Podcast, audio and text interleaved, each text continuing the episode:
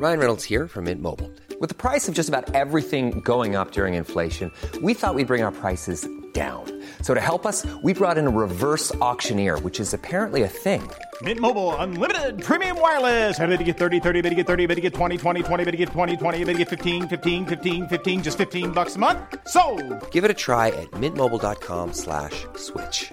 $45 upfront for three months plus taxes and fees. Promo for new customers for limited time. Unlimited more than 40 gigabytes per month. Slows. Full terms at mintmobile.com.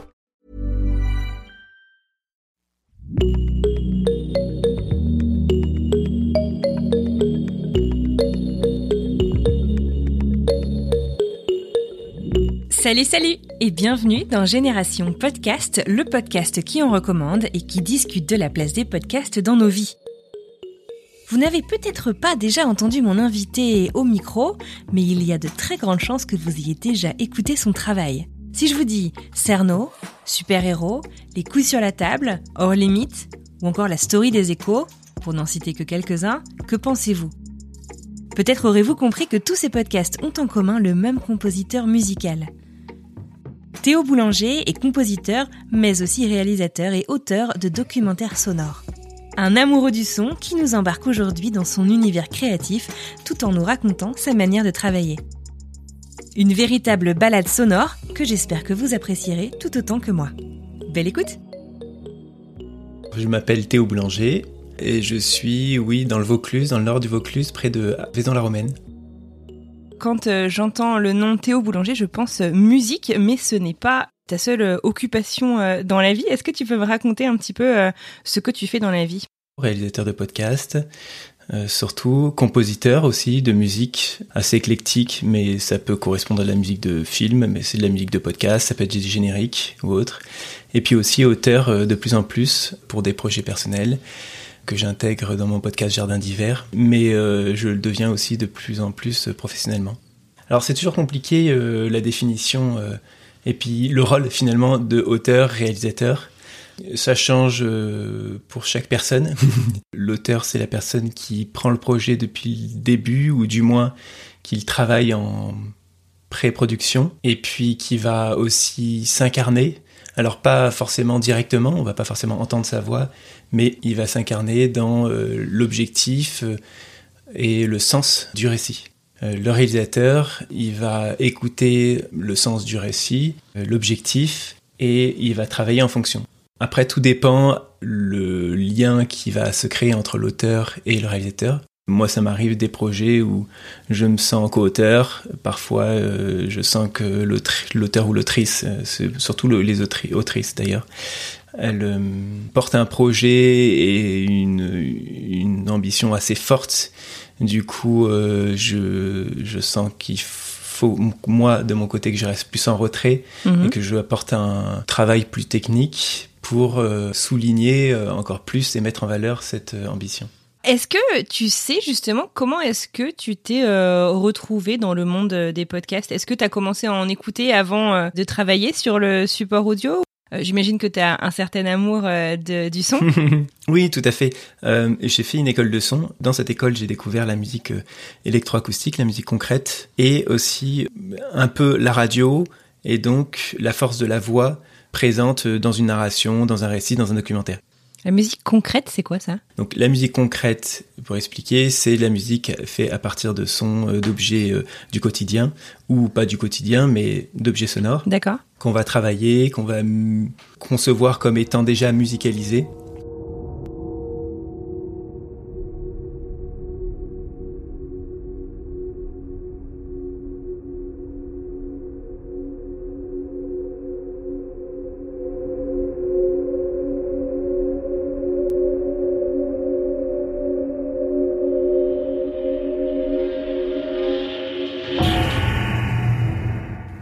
Ou alors qu'on va musicaliser si on, on conçoit la musique comme une structure euh, de son. Mhm. Ça, ça m'a déjà découvert un monde euh, qui ouvre des portes finalement sur le champ sonore, sur le monde sonore. Et en plus, euh, la découverte de la voix, euh, donc c'était les prémices, et de la force finalement qu'elle pouvait avoir euh, dans un récit seulement audio, et pas seulement avec une image, parce que mon école de son était aussi euh, affiliée, c'est l'ISTS, et elle était affiliée à une...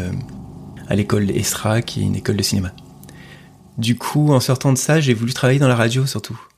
J'ai fait quelques stages en radio. Le premier stage, c'était à France Inter, euh, une émission qui s'appelle Village People avec un certain Julien Cernobori, que vous connaissez peut-être, qui a fait euh, Cerno et Super Héros, pour le rappeler. Et euh, le deuxième, c'était à France Culture, donc dans ma troisième année, l'atelier de création radiophonique. Donc j'ai travaillé sur ça pendant cinq mois. Julien, en tout cas, sur l'émission Village People, enfin, j'allais dire n'a fait que, mais en fait c'est énorme, euh, révèle davantage et ouvert encore plus de portes sur ce que le son peut apporter et surtout ce que la prise en main du micro et le rapport avec euh, une personne peut créer. Un dialogue, une ouverture vers euh, un monde qui est celui de l'individu, euh, du regard de l'individu, de ce qui peut nous donner finalement à comprendre, à entendre euh, du monde et la manière dont finalement, oui, se crée l'échange et la manière dont on va travailler ensuite cet échange dans le montage. D'accord. C'est vraiment une pratique euh, artistique. Le fait même de tendre le micro, euh, de créer un cadre, de se positionner et de révéler ou d'être révélé finalement par l'autre et d'enregistrer euh, de la matière vocale comme ça qui, qui est une idée de, ce- de cet échange et de ce qu'on peut voir de cette personne. Et ensuite, en post-production, on va travailler toute cette fois, on va la redessiner, on va la réécrire par le montage. C'est un travail qui est, à mon sens, toujours un peu sous-estimé. La force du montage et la puissance et la manière dont on peut euh, véritablement euh, créer un nouveau monde, quoi, au final. Créer une, une œuvre comme le fait Julien. Et voilà, ça pour moi, c'est, ça a été vraiment une révélation. Bon, après, il s'est passé plein de choses dans ma vie qui fait que, notamment personnel, euh, jamais eu véritablement confiance en moi, euh, je me posais toujours plein de questions, donc euh, j'ai travaillé dans un travail euh, beaucoup plus alimentaire pendant plusieurs années, et à côté de ça, j'ai fait mes propres recherches personnelles sur la voix, le documentaire et la musique. Par la force des choses, finalement, j'ai eu deux enfants, on est parti de Paris avec ma compagne, il fallait que je sois indépendant, et par la force des choses, en fait, euh, euh, j'avais toujours un contact avec Julien que j'ai repris parce que j'avais adoré Super Héros. Et puis euh, il avait besoin de musique aussi, notamment les une musique. La première musique que j'ai composée, c'était pour les couilles sur la table.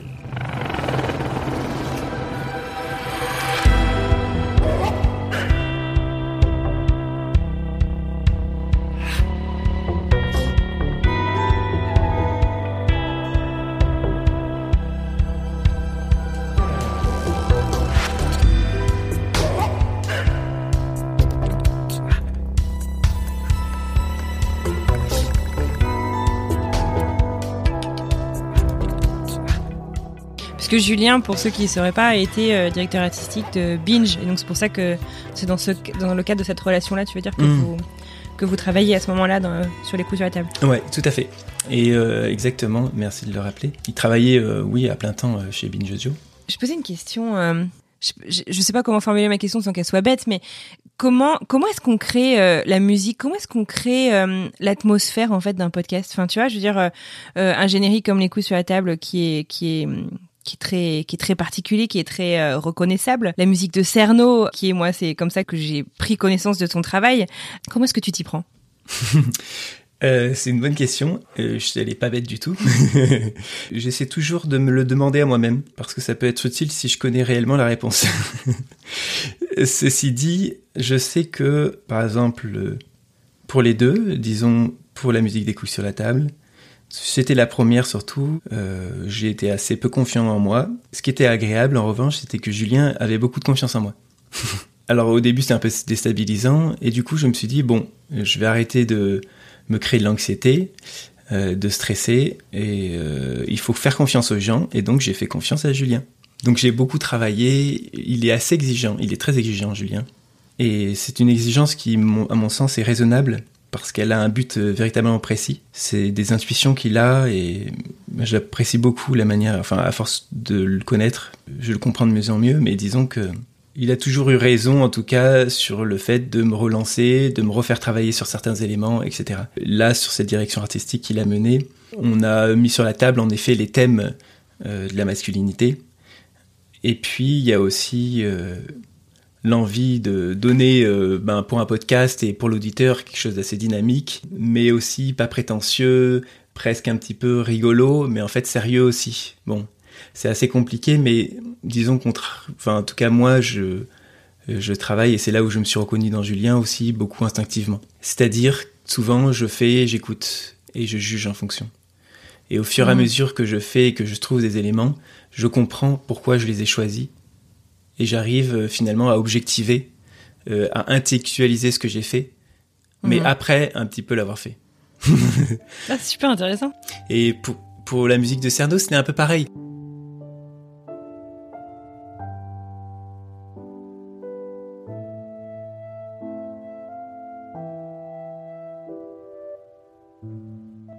Je l'avais expliqué quand il m'avait euh, interviewé d'ailleurs à ce sujet, euh, et je lui avais jamais dit.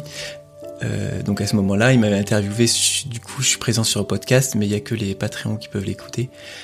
Ce qui était amusant, c'est que il voulait à la base prendre un travail qui extérieur qui avait déjà été fait par quelqu'un que je trouvais bien. Je pense que c'était ça, ça aurait pu aussi fonctionner. Mon but là, c'était en moi-même de composer quelque chose, j'ai compris là où je voulais en venir par cet exemple, composer quelque chose qui pouvait le convaincre finalement d'utiliser ma musique et pas la sienne. Comment t'as fait? Eh ben, j'ai composé tout seul. Il m'avait rien demandé. J'ai composé deux musiques et je lui ai envoyé. J'ai dit, euh, j'ai dit, qu'est-ce que t'en penses? Je l'ai pas dit. Qu'est-ce, je l'ai pas dit exactement. C'était pour. J'avais imaginé que c'était pour le générique, mais je l'ai pas dit. Je l'ai pas présenté comme tel. Et j'avais envie que lui-même se dise tiens, c'est pour le générique. bon, bref. Quand je propose des objectifs en moi-même, ça marche assez peu souvent. Mais là, ça a fonctionné. Donc, il a pris cette musique et il a dit non, finalement, ça marche très bien avec ça. Je n'ai pas besoin de prendre euh, la musique commercialisée. Donc, j'étais très content. pour le reste de la composition musicale, et pour répondre à ta question, je pense que le plus important, c'est de sentir en fait euh, le fond et qu'est-ce qui le motive lui-même à faire ce podcast. Hmm. La rencontre des gens, cette sensibilité qu'il a à entendre euh, la vie, les interrogations et les, et les contradictions des gens à travers leurs paroles, le, le doute et un petit peu la, l'appréhension qu'il a lui-même à concevoir un projet, qui donne un peu de fragilité, qui révèle aussi de la sensibilité à travers son travail. Et tout ça, en fait, pour moi, c'est des éléments qui enrichissent en tout cas et qui donnent une direction à la musique passionnant. Euh, je suis très admirative de ton, travail. tu l'as mentionné à quelques reprises déjà, Jardin d'hiver, euh, c'est euh, ton podcast. J'essaie de concevoir des, documentaires qui puissent pour moi être un terrain de jeu, mais pris avec, avec intérêt et, passion, sur la parole des gens et sur les interrogations aussi qui viennent finalement dans, dans, ma vie. Quoi. Ouais.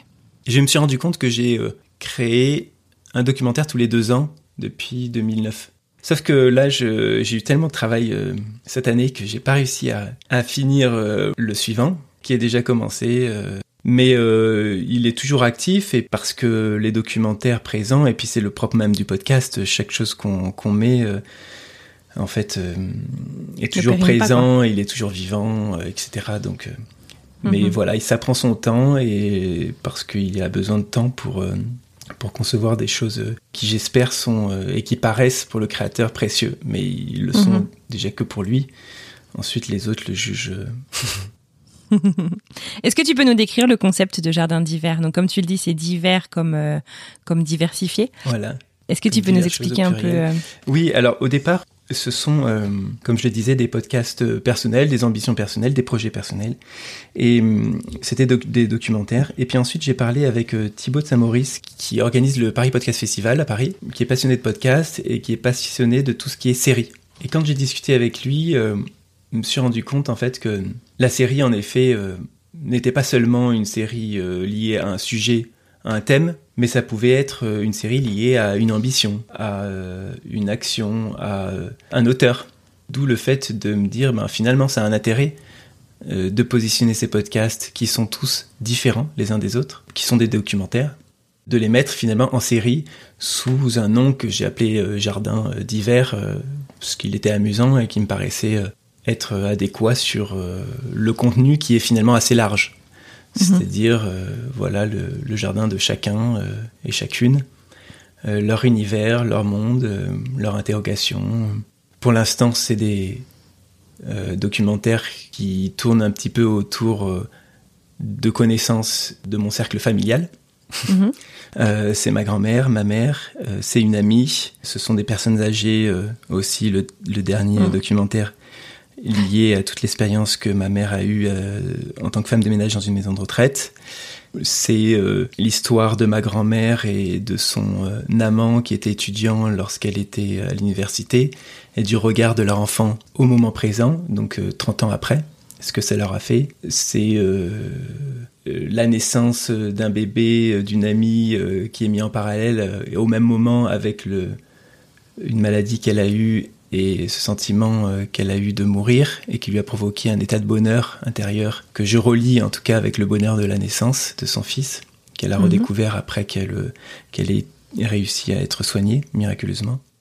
Voilà, c'est plein de choses comme ça euh, qui m'ont ému, qui m'ont fait pleurer très souvent, qui m'ont fait rire beaucoup et que j'ai trouvé belle en fait. Euh, voilà. Et là, dernièrement, le dernier, c'est une, une femme, euh, une amie à ma mère, qui a exercé chez moi toutes ses émotions à la fois, parfois même dans une seule phrase, parce que elle a un langage incroyable, elle est très intelligente, pose un regard sur les choses, oui, que je, que je trouve magnifique et aussi, elle décrit euh, un état qui peut ressembler pour beaucoup à de la hum, psychose. Enfin, elle est en grande souffrance parce qu'elle dit qu'elle est en danger de mort et qu'on essaie de la tuer. Bon, bref, j'ai pas forcément envie d'en parler, mais disons que, parce que je préfère le travailler pour euh, la comprendre. Disons qu'il y a une chose qui est importante, c'est euh, le comportement des gens, parfois, sont, enfin, sont très interrogatifs. Facilement, on peut juger, etc. Quoi qu'il en soit, ce comportement-là est toujours euh, dû à des choses. Et mon but quand je tends le micro, notamment à cette dame, c'est d'essayer de la comprendre et de l'aimer, malgré euh, tout ce qu'elle peut me dire, peut euh, dévoiler quelque chose d'assez, parfois un peu dur, mhm. parfois aussi belle. Donc c'est vraiment les deux ensemble. Mais du moins, tendre le micro et puis retravailler tout ce contenu de parole qui devient finalement des, des bouts de, de puzzle quand on est au montage et que l'on ne connaît pas encore l'image de fin, parce que c'est ça aussi que j'apprécie, euh, en tout cas, euh, dont j'essaie de travailler dans ma démarche, c'est de ne pas euh, imaginer une fin, parce que quand on imagine un petit peu le futur, finalement, on, tend vers ce futur-là aussi indirectement. Voilà, c'est un jeu, une collaboration entre nous deux. Mais voilà, laisser place finalement à un récit à la fin qui, dont j'ai pas pu forcément imaginer, mais qui se dévoile soit à l'interview, soit en post-production, au montage. Et comment est-ce que tu les choisis alors euh, ces, ces histoires? Euh, Comme tu dis, c'est des, des, enfin, ces personnages. Est-ce que tu choisis hmm. justement plutôt les personnages que les histoires? Alors, je choisis pas. Euh, j'essaie de ne pas choisir. Euh, j'essaie de ne pas me dire, euh, tiens, il faudrait que je trouve une personne pour faire ci ou pour faire ça. Je rencontre une personne et d'un seul coup, elle m'inspire et tiens, j'ai envie de l'enregistrer. Ouais. Donc c'est presque cette personne-là qui m'a choisi. Évidemment, j'ai toujours tendance à me dire, tiens, il y a ce voisin-là qui m'a raconté telle histoire. Mm. J'aimerais bien le savoir plus parce que peut-être que ça peut m'intéresser. Finalement, j'ai pas forcément beaucoup de temps au plus. Euh, peut-être qu'un jour je vais le faire. Je dis pas, euh, c'est aussi intéressant. Mais pour l'instant, en tout cas, j'ai fait les choses vraiment par pulsion, plus mm-hmm. que par décision réfléchie. en tout cas, pour ce projet, pour ces projets personnels. Mm-hmm. Pour les projets professionnels, c'est toujours un peu différent. J'ai l'impression qu'en fait tout ce qui se, se dégage, euh, ce que tu fais en fait c'est beaucoup la beauté. Est-ce que euh, c'est par ça en fait que tu définis l'art, comme tu dis en fait que euh, le podcast c'est autant de l'art que, que, que, ta musique que tu composes. Oui, parce que dans le mot beauté, il y a le principe de, en tout cas dans le podcast, dans l'audio, dans la voix, c'est de découvrir la diversité des caractères et et des, des tempéraments, euh, des visions du monde qui appartiennent à chacun. Euh, mhm. Qu'est-ce qui fait qu'un peintre euh, apprécie euh, de faire le portrait de personnes? Il y a une beauté, plus on dessine, plus finalement on trouve le plaisir et puis on affine le regard sur le visage, on sent les différences qu'il y a entre les uns et les autres et la différence en elle-même génère de la beauté. Euh, mhm. Petit à petit, on va euh, sentir finalement qu'on a tous un œil plus haut que l'autre, qu'on a tous une petite désymétrie, qu'on a un nez qui est un peu tordu, euh, que le sourire est, vraiment singulier de chacun. Même la personne qui paraît être la plus banale possible, si on y prête attention et qu'on travaille un petit peu, on découvre euh, une beauté et plus on reste avec elle, plus cette beauté est présente. Mm. En fait, l'audio, c'est exactement la même chose. On va tendre le micro, il va nous sortir des banalités, on va travailler, on va ouvrir, euh, on, on va lui montrer finalement qu'on est intéressé, qu'on la comprend la personne parce qu'on la comprend réellement, parce Mm. qu'on se met dans une posture où on la comprend réellement.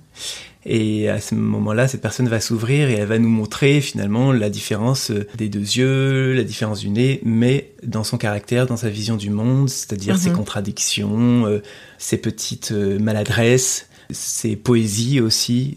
Euh, même si la personne ne parle pas très bien, on peut la rendre très belle à travers l'interview et à travers le montage. C'est ça qui est la, qui a- qui- Ouais. où il y a la force euh, du montage et intéressante. Alors, je vais te poser une question qui qui est pas très sympa. Si on devait écouter un seul de ces documentaires, euh, ça veut pas dire que tu le préfères aux autres, mais tu vois, si on devait euh, commencer en fait, voilà, par un, tu comm- tu, tu recommanderais euh, aux auditeurs de Génération Podcast de commencer par lequel?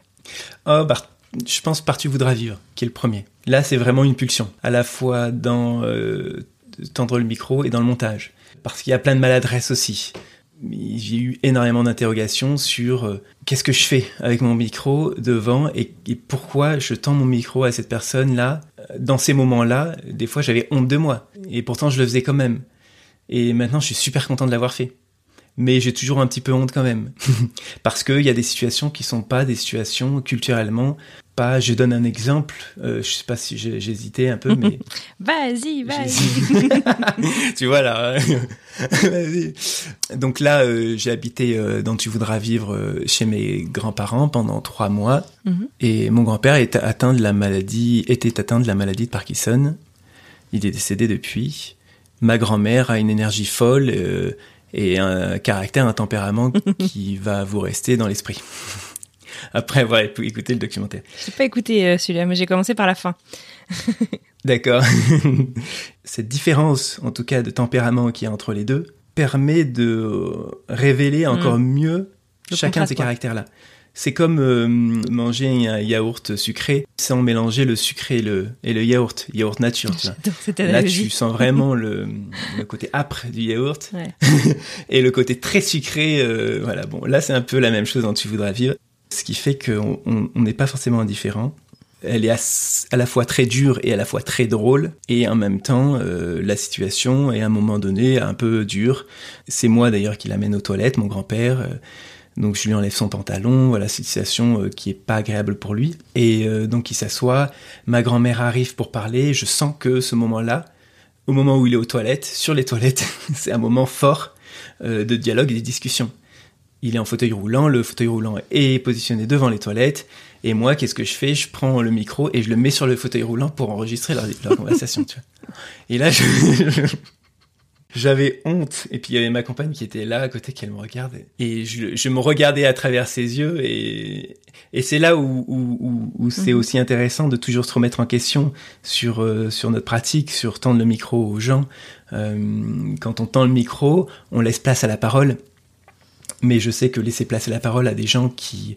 euh, alors, on n'est pas obligé de faire toujours des sujets sur des gens qui souffrent, hein, je dis pas ça, et c'est loin d'être euh, le cas, et en effet, faut, on fait ce qu'on veut, bref. Mais du moins, quand on le fait, euh, les gens ont envie de parler, souvent, en tout cas, il y a, il y a un plaisir à parler, etc.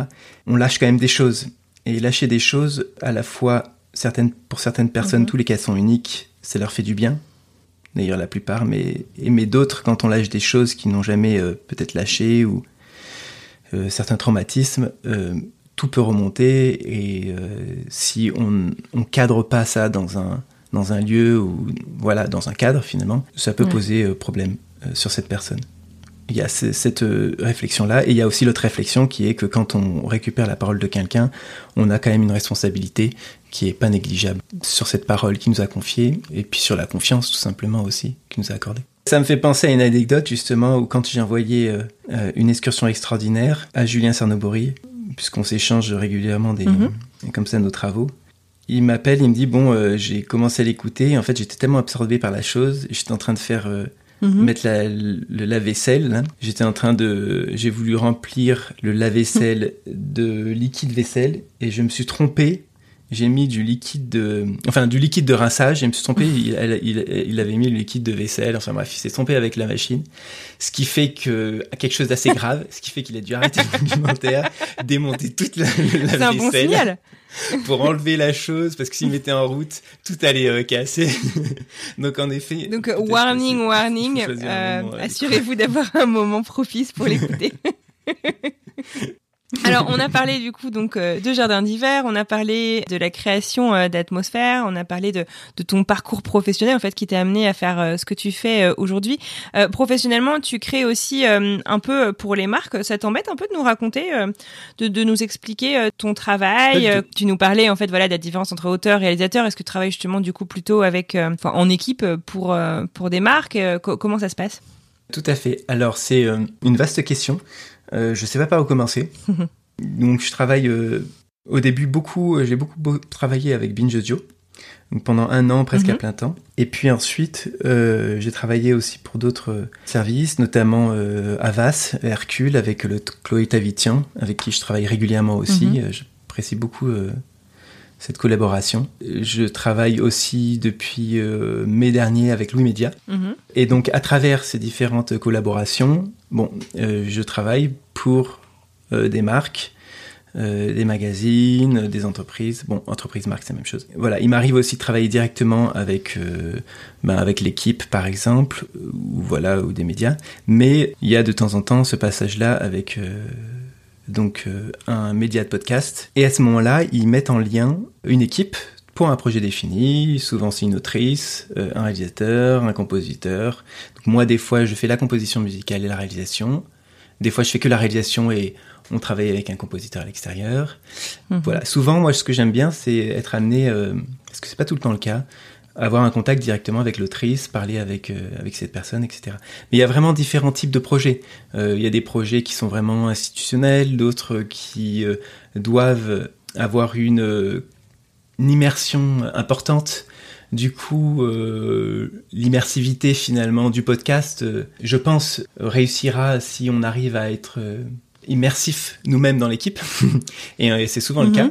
Euh, là dernièrement, euh, j'ai travaillé pour un projet dont je dois pas encore dire la, chose, mais avec Mary Royer, qui s'est super bien passé. Donc on est parti dans un pays pour raconter une histoire d'un voyage. Ça a été très fort et ça a été surtout pour moi une un moment d'expérience parce que là, véritablement, il fallait être immersif. J'ai fait personnellement aussi toutes les prises de son stéréo. Euh, j'étais dans le tournage, je suis euh, dans la réalisation, je suis dans la composition musicale. Et donc, il y a un lien commun qui doit se tisser et qui, dont j'ai dû sentir aussi avec Mary pour concevoir l'objet. Euh, c'est vraiment très très agréable et hum, il y a d'autres choses. Euh, par exemple, là, on travaille avec un projet avec une grosse marque aussi. Euh, donc je peux pas dire le nom encore une fois, mais je suis désolé. Mais avec euh, Avas, Hercule du moins. Et ce qui est intéressant, en fait, encore une fois, je me pose souvent cette question comment comment je travaille? Et je pense qu'on se la pose toujours tous. On n'a pas forcément la réponse, hein, comme au début. Mais ce que je trouve important et ce que je ressens finalement, c'est que la marque, en tout cas l'entreprise derrière, les gens qui, quand on parle de la marque, c'est finalement l'équipe de communication qui sont derrière. Donc c'est vraiment des gens mhm. qui ont un intérêt sur l'objet audio, sur le podcast. C'est des gens qui sont souvent, en tout cas ceux que j'ai rencontrés, euh, passionnés par le projet qu'ils veulent mettre en place. Euh, souvent ils disent euh, redécouvrir même un petit peu leur métier ou être relancé par une énergie qui est qui s'était peut-être estompé avant. Bref, il y en a certains qui me confient ça. Donc ça, ça fait toujours plaisir parce que euh, ils sentent, pour beaucoup en tout cas, que c'est un nouveau procédé pour eux. Euh, je dis, hein, c'est pas l'audio existe depuis longtemps, mais euh, que pour eux c'est un nouveau procédé de communiquer. Et du coup, plein de questions se mettent en place. Comment le faire? Est-ce que le podcast est différent que d'autres manières de communiquer comme le visuel ou l'écrit. Qu'est-ce qu'on peut dire, qu'est-ce qu'on peut pas dire? Souvent, c'est de la parole euh, incarnée. Est-ce qu'on incarne une mhm. personne? Est-ce qu'on incarne une personne pour nous? Est-ce qu'on s'incarne aussi à l'intérieur? Il y a des personnes, par exemple, pour une autre marque, qui ont euh, voulu travailler, s'incarner eux-mêmes. Donc les communicants eux-mêmes ont voulu s'incarner. C'était encore jamais arrivé de mon côté, mais euh, j'ai trouvé ça très intéressant parce très intéressant parce que ils veulent porter le projet directement quoi. Et ça, c'est déjà pour moi un point positif pour eux, même si le podcast en soi soit par, sera pas forcément rentable économiquement pour eux, il sera rentable humainement parce qu'ils construisent un projet qui leur anime. Il sera rentable aussi au sein de Mhm. l'équipe. Ça donne de l'énergie même pour les autres projets. Euh, J'ai l'impression, en tout cas, moi, plus je, suis content de travailler pour un projet, plus euh, j'ai de l'énergie pour les autres projets aussi. Il y a une sorte d'élan comme Mhm. ça qui, qui permet de se nourrir Ouais. euh, ensemble. Et puis, bon, c'est agréable à ressentir aussi de notre côté. Mais ce qui est aussi euh, assez difficile, bon, souvent, ils connaissent pas forcément toutes les, euh, caractéristiques de l'audio, les problématiques. Ce qui fait qu'il y a une, une formation un peu à faire en sous-jacence, leur expliquer les problématiques qu'on peut avoir, euh, les possibilités, etc. En audio, il est difficile de mentir, par exemple. Elle le dit très bien, euh, Mary, la dernière fois. C'est compliqué de dire une phrase et on peut le faire, on le fait. Mais en podcast, dès qu'on va le sentir dans l'audio, l'auditeur va le sentir, il va, il va arrêter, il va quitter. En radio, par exemple, si on a un élément, une publicité, euh, la personne, elle va mentir, mais c'est un flux. On laisse passer le flux. Tu vois, on est dans la cuisine, on, on va pas changer de radio parce qu'on sait qu'on va entendre bientôt quelque chose qui va nous plaire. Là, on choisit. Donc, du moment où l'auditeur va choisir quelque chose, il sait très bien qu'il peut choisir autre chose, arrêter au moment, il a le contrôle. Dès qu'il sent qu'il y a quelque chose qui va pas, il y a un mensonge qui se crée. Quand je dis mensonge, c'est euh, le sentiment de pas sentir euh, une sincérité dans la voix. Mhm. Donc euh, la sincérité, elle s'entend énormément. Du coup, il faut rester sincère. Surtout quand t'as que la voix, en fait. T'entends que ça. J'ai l'impression que tu, ça, ça décuple, en fait, ce sentiment de Ouais. est-ce que c'est vrai ou ça l'est pas. Quand t'as accès à d'autres sens, tu peux peut-être euh, jouer plus sur. euh, Oui, quand on voit un paysage plus une voix qui parle, euh, ben peut-être que nos cerveaux va se diriger vers le paysage qui nous émeut à ce moment-là. On entend un peu moins la Mm. parole et inversement quoi. On va pouvoir faire des allers-retours. Mm, mm. Quand on a que la voix, on va sentir toutes les faiblesses qu'il y a dans cette voix. Et même en musique, C'est ça. euh, quand je compose pour le podcast, pour des musiques narratives, on va Mhm. sentir euh, très facilement, euh, par exemple si j'utilise des violons, euh, le fait que ce soit des faux violons. Donc il faut les, il faut Mhm. utiliser des vrais violons Ah ouais. ou alors euh, autre chose parce que dans le cinéma ou quand on fait attention dans les séries télé, il y a que des faux violons quoi. Si je le mets dans un podcast, ils vont toujours me dire mais c'est quoi ces, ces violons? Alors que Ah ouais, c'est dingue. D'accord. En télévision, bah il y a que ça, il y a que enfin quand je dis faux violon, hein, je, je résume. Euh, c'est des vrais violons qui sont samplés, mais qui sont utilisés avec euh, des articulations qui sont pas naturelles, pour être plus exact. Voilà, et donc, comme je le disais tout à l'heure, quand euh, on est parti dans un autre pays pour enregistrer un voyage, on travaille pour une marque, on accompagne une personne qui, elle, ne travaille pas mes voyages. Si une chose n'est pas sincère, si une chose n'est pas réelle, enfin, en tout cas, de mon côté, c'était pas possible.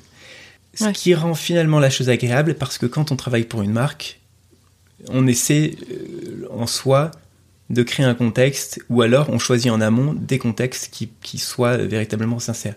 Si la chose ne l'est pas, euh, on va pas rentrer dedans ou on va pas le faire. Enfin, il y en a qui le font, et puis du coup, bon, ça s'entend, ça peut fonctionner aussi, mais d'un point de vue personnel, ça me plaît moins. C'est- moins en adéquation avec ce que tu, ce que tu recherches. Oui, et puis parce que je sais très bien que ça va l'entendre, et du coup, ça va, euh, ça va détériorer la qualité. Ce que je recherche, c'est la qualité aussi. Euh, après, il y a une question euh, aussi euh, d'éthique, peut-être sur certaines marques, ou même sur une marque, mais bon, n'importe quoi, tu... Tu es une entreprise et puis tu vends des barres chocolatées. C'est normal que tu aies envie que les autres aiment cette barre chocolatée. Euh, Mhm. Donc tu vas tout faire pour faire en sorte que la barre chocolatée, euh, elle, elle soit aimée par tout le monde. Sauf que euh, existentiellement, on s'en fout d'une barre chocolatée, quoi.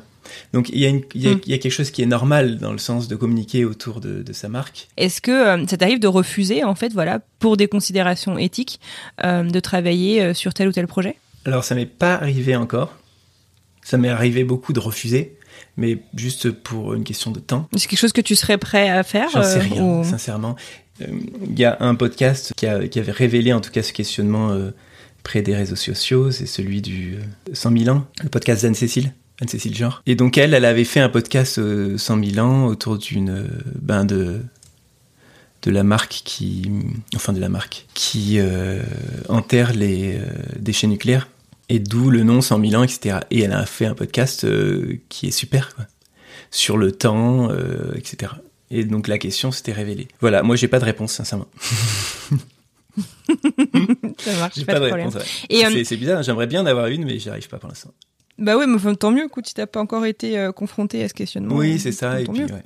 et puis, je pense pas qu'il y a réellement de réponse. Tout est tellement compliqué au niveau de Bah, sûr, au niveau des de ci, des sous, bref. Avec tout ce que tu fais, j'ai l'impression que tu es pas mal occupé.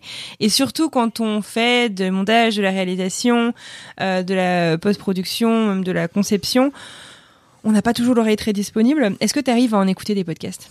Très peu. Ouais. Assez peu. Et je, suis même plus surprise. Ouais, tout le monde te dit les, ça. les- les gens qui font ça professionnellement me disent beaucoup ça. Mais c'est pas si c'est pas si grave que ça, disons. Déjà ça. euh, Je sais pas si c'est pas. J'essaie de me trouver des raisons, mais c'est agréable de sentir en tout cas qu'on qu'on est dans une pratique euh, où on n'est pas seulement où il n'y a pas seulement les créateurs qui, qui s'écoutent. Comme ça peut être le cas, Mhm. euh, par exemple, dans la musique euh, concrète. C'était un peu le, ça a été un peu le cas. Enfin, c'est ce que j'ai ressenti. De l'entre-soi, tu veux dire euh, Oui, même au-delà de l'entre-soi, euh, tout simplement, les seules personnes qui, que je trouvais dans le concert, c'était des gens qui créaient de la musique concrète. D'accord. Donc on se pose des questions sur, sur le contenu, etc. Après, la musique concrète est super nourrissante pour plein de choses et je, je Mhm. l'aime, mais je remets pas ça en question. Mais disons que ça interroge. Et quand euh, dans le podcast, on sent que c'est pas du tout le cas, euh, on- euh, il y, a, il y a- il y a une dimension en tout cas euh, universelle qui est, euh, qui est plus simple à définir, à montrer du doigt. Mhm. En effet, je- j'essaie quand même d'écouter et de voir ce qui se passe. Je, faut pas négliger euh, euh, tout ce qui se passe à la radio. Pour moi, tout ça, c'est du contenu audio. Le contenu audio va être travaillé un tout petit peu différent bah, parce qu'il va s'intégrer dans un flux en radio. Il va être euh, limité dans un cadre, dans un contexte, Mhm. dans un temps. Ce sera un tout petit peu différent, mais euh, le contenu audio sera travaillé euh, avec beaucoup de qualité aussi. C'est vrai que quand j'ai découvert euh, les premiers travaux de Julien et de Super Héros, euh, j'ai découvert la liberté. euh, enfin, j'ai découvert. Ça a révélé encore plus l'intérêt que la liberté euh, du podcast pouvait tendre dans la temporalité, etc. Donc ça, ça m'avait beaucoup ému. Évidemment, j'écoute, euh, j'ai écouté Cerno, etc. euh, ce que c'est Julien qui les réalise. Mais là, tu vois, j'ai, euh, j'ai pas écouté les cinq derniers épisodes. J'ai complètement honte, Euh, et parce que j'ai, assez peu le temps. Mais en effet, j'avais écouté plusieurs choses, euh, ou peut-être une nuit, par exemple, qui m'avait beaucoup bouleversé. Substance que j'avais beaucoup aimé. Puis après, il y a, y a plein d'autres podcasts. C'est vrai qu'il y a beaucoup de podcasts de plateau. Je suis moins sensible à ça pour l'instant. Les podcasts documentaires, je suis toujours euh, un peu exigeant. J'ai l'impression trop. Je, je sais pas, il y a, il y a Mm. quelque chose qui fait que j'ai pas eu énormément de coups coup de cœur non plus, flagrant, disons. Et j'ai toujours l'impression qu'on est en recherche et qu'on peut faire toujours mieux en fait dans le monde du podcast. Pour être, pour être vraiment sincère, pour l'instant, euh, Ouais. je pense que tout est possible et que dans quelques années, la qualité sera beaucoup plus présente que maintenant. Euh, Je sais pas comment le dire, c'est c'est toujours un peu difficile parce que bon, il y a aussi le système économique qui fait que les choses euh, ne travaillent, travaillent pas de la même manière. euh, même si moi j'essaie de, de fermer les yeux euh, dans ma pratique à moi euh, et de prendre plus de temps que ce qui m'est donné, mais je pense que vraiment prendre le temps de monter, de travailler, d'écouter, d'être précis sur qu'est-ce qu'on veut dire, euh, quel est le sens du récit, qu'est-ce qu'on veut raconter, comment on va euh, tendre le temps ou le laisser passer justement, prendre son temps parfois? Tout ça ce sont des éléments qui sont assez peu mis en place, il me semble. Après, j'ai pas envie non plus de critiquer euh, comme ça parce que ça sert à rien. Mais disons que je suis très positif sur l'avenir. j'ai honte de moi encore. Il a la main sur la bouche, il se retient de rire. Non, parce que c'est comment je- j'essaie de me débarrasser de cette conversation. donc- Je suis pas là, j'ai pas. Cette question Non, dérangeante. Oui, oui, c'est ça. Et euh, c'est pas, évident hein, de, de, de laisser quelque chose de positif parce que j'aime bien avoir toujours des choses positives, sans forcément critiquer. Mais en effet, j'ai une petite frustration sur ce que j'entends.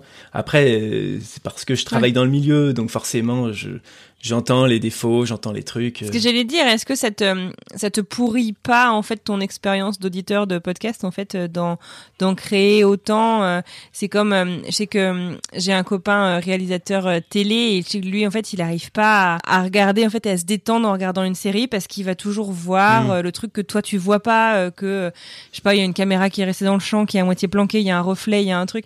Et, et, et du coup, en fait, il arrive pas trop à se détacher de, de son travail, de ce même s'il adore son travail en fait, et il arrive pas à le consommer pour le plaisir Mm. en fait, ou pour la détente. c'est un travail à faire aussi sur soi, parce que Ouais. on le sait tous, c'est beaucoup plus simple de voir les défauts que font les autres que de voir ses propres défauts, quoi.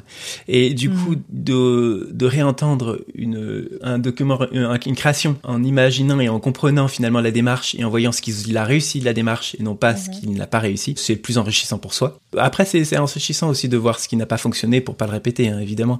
Mais souvent, c'est toujours un peu la même chose, donc euh, au bout d'un moment, on a, euh, c'est toujours un peu les mêmes erreurs. En fait, j'aime- j'aimerais retrouver davantage euh, la démarche que j'entends chez Julien de cette prise de parole et de cet amour Mhm. qu'on a à écouter, à monter, euh, cet amour qu'on peut avoir sur tout- tous les gens. Et non pas euh, seulement cette envie de raconter des histoires. Euh, c'est c'est un peu dur parce que souvent on entend ce terme-là euh, très souvent et moi je le comprends dans la bouche de, de chacun de chacune des personnes qui le disent. Mais pour moi, raconter une histoire, c'est pas une fin en soi, c'est une conséquence, une conséquence de de, écoute. rencontrer et surtout de faire vivre des émotions. Raconter une histoire sans émotion, c'est c'est un plat sans sel. Euh, tu le manges et ça n'a pas d'intérêt, quoi. Tu vas à la cantine, euh, mais euh, les émotions, c'est tout ce qui donne la saveur des choses. Et c'est la différence entre les différentes émotions qu'on va percevoir dans le temps qui va faire qu'il y a des choses qui vont se raconter et qu'une histoire sera perçue. Mais l'histoire en Mhm. soi ne doit pas être une fin, je pense. Voilà.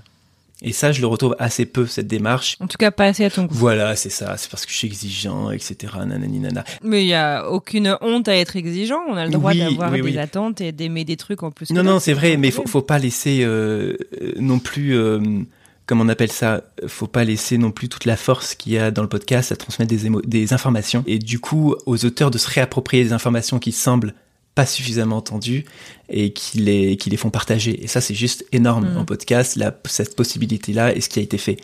Euh, et ça, faut être super reconnaissant. Du coup, moi, je suis un petit peu, euh, j'oublie un peu ce côté-là, je le dis assez peu, parce que je me concentre sur euh, euh, sur la matière, sur euh, l'artisanat euh, de l'audio. Mais il n'y a pas que ça, il n'y a pas que l'artisanat, il y a aussi la transmission et le partage des, des choses.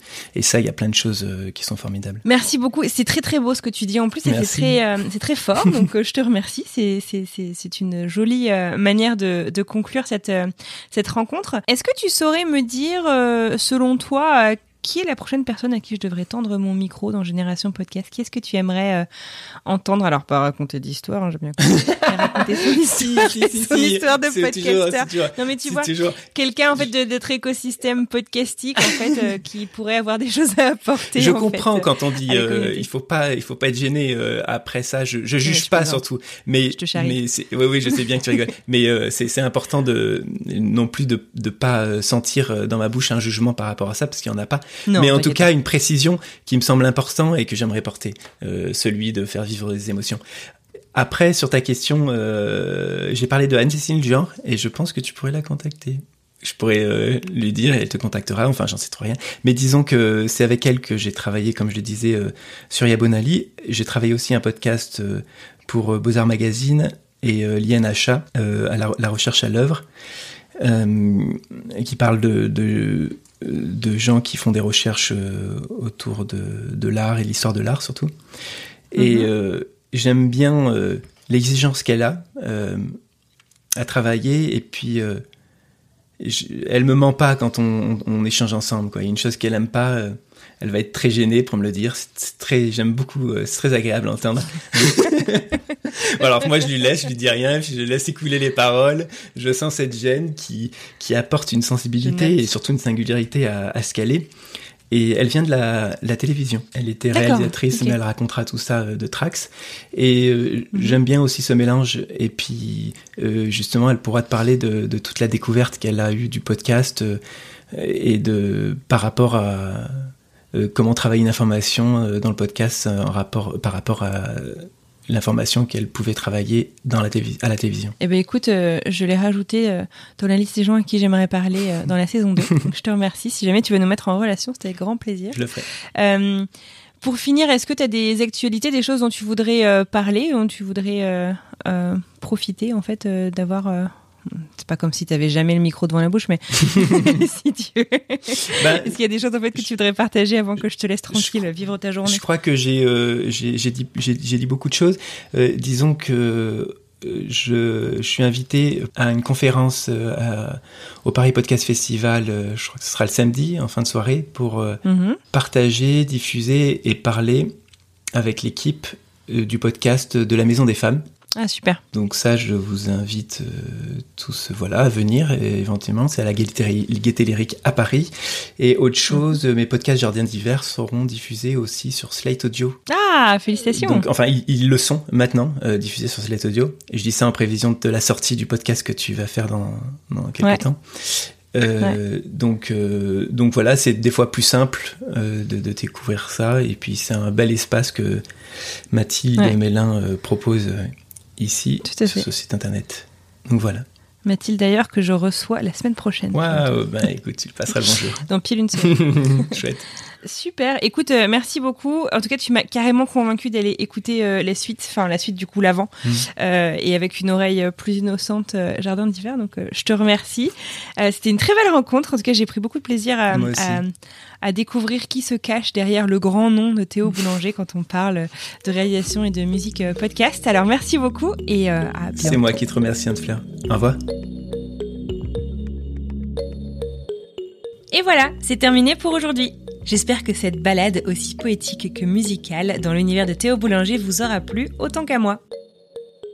Théo, j'attends la mise en relation avec Anne-Cécile pour un prochain épisode.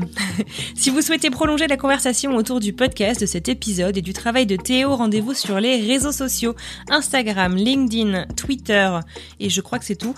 Je suis là, ainsi que sur le site internet du podcast www.écoutegénérationpodcast tout au singulier.com. Et si comme moi, vous adorez les recommandations podcast direction la newsletter dans laquelle je vous partage ma liste d'écoute de la semaine précédente tous les lundis. Le lien est dans la description de cet épisode. Merci encore pour votre soutien et votre fidélité et à bientôt pour de nouvelles recos.